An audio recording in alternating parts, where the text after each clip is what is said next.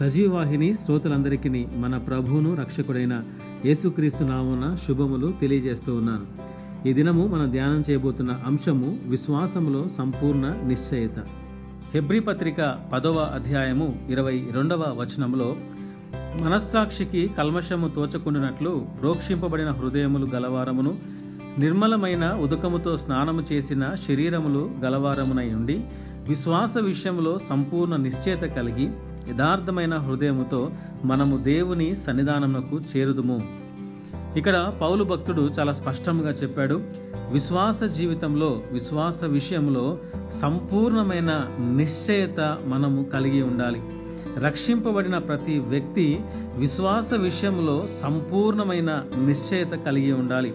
ఎందుకు మనం కలిగి ఉండాలి అంటే హెబ్రి పత్రిక మూడవ అధ్యాయము పదిహేనవ వచనములో ఏలయనగా మొదట నుండి మనకున్న దృఢ విశ్వాసము అంతము మట్టుకు గట్టిగా చేపట్టిన ఎడలనే క్రీస్తులో పాలివారమై ఉందుము మనము క్రీస్తులో పాలివారమై ఉండాలి అంటే మొట్టమొదటిగా మనకు విశ్వాసములో సంపూర్ణమైన నిశ్చేత కలిగి ఉండాలి. ఇందులో ఐదు విషయాల్ని మీ ముందుకు తీసుకొస్తాను. ఈ దినము ఒక విషయాన్ని మాత్రమే మీతో పంచుకుంటాను. విశ్వాసములో సంపూర్ణమైన నిశ్చయత మనం కలిగి ఉండాలంటే అందులో మనం తెలుసుకోవాల్సిన ఒక విషయం ఏంటంటే పాపముల నుండి విడుదల. మనము పాపముల నుండి ఎటువంటి పాపముల నుండి విడుదల పొందుకున్నామో మనము తెలుసుకోగలిగితే ఆ పాపములో ఉన్నప్పుడు దేవుని ప్రేమ ఏ విధముగా మన పట్ల ప్రత్యక్షమైందో మనం తెలుసుకోగలిగితే విశ్వాసములో ఆత్మీయ జీవితంలో మనము స్థిరత్వము కలిగి ఉంటాము. మొట్టమొదటిది పాపము నుండి విడుదల ఎలా పొందుకున్నాము? తీతు పత్రిక మూడవ అధ్యాయము మూడు నాలుగు ఐదు వచనాల్లో మునుపు అనగా మన పూర్వపు స్థితి ఎలా ఉందో అక్కడ పౌలు వర్ణిస్తూ ఉన్నాడు. ఒక లక్షణం ఏంటంటే అవివేకులముగా ఉన్నాం. అంటే తెలివి తక్కువ వారముగా ఉన్నాం. రెండవది అవిధేయులుగా ఉన్నాం. అనగా లోబడని వారముగా ఉన్నాము. మూడవది మోసపోయిన వారమును అనగా సాతాను చేత మనము మోసగించబడ్డాము. నాలుగవది నానా విధములైన దురాశలకును భోగములకును దాసులమునై ఉండి అనగా అర్థం ఏంటంటే చెడు కోరికలకు లోక సంబంధమైన కోరికలకు మనము అవి కలిగి ఉండి దేవునికి దూరంగా ఉన్నాం. ఐదో లక్షణం ఏంటంటే దుష్టత్వమునందు అసూయ ఎందును కాలము గడుపుచు దేవునికి మనము అసహ్యులమై ఒకరినొకడు ద్వేషించుకుంటూ ఉన్నాం. ఇది మన మునుపు జీవితము. ఇంకా కొలసి పత్రిక ఒకటో అధ్యాయము ఇరవై ఒకటో వచనంలో గమనిస్తే మునుపు మనము దేవునికి దూరస్థులముగా ఉన్నాము.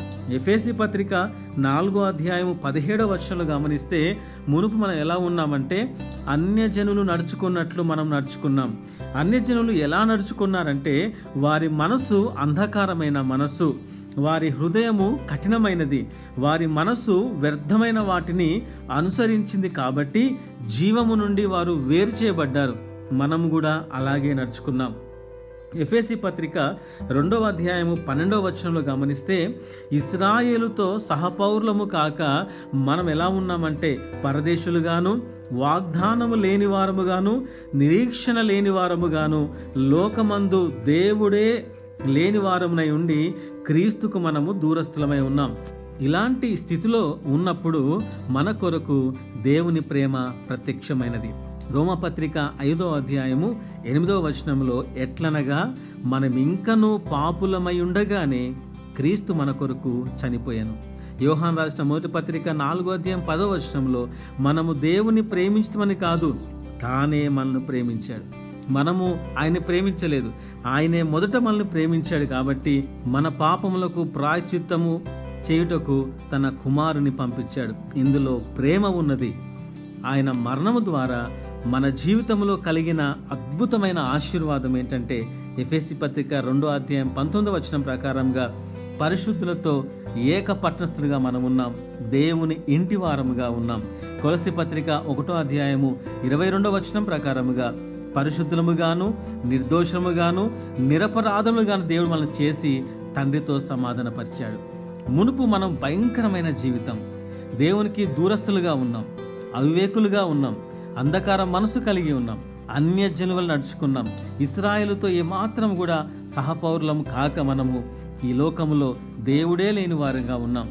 అటువంటి మన జీవితాన్ని దేవుడు కనికరించి మనల్ని ప్రేమించి ఆయనే మనల్ని ప్రేమించి మనల్ని వెతికి రక్షించుకొని మనల్ని ఒక నూతన పురుషునిగా తయారు చేశాడు.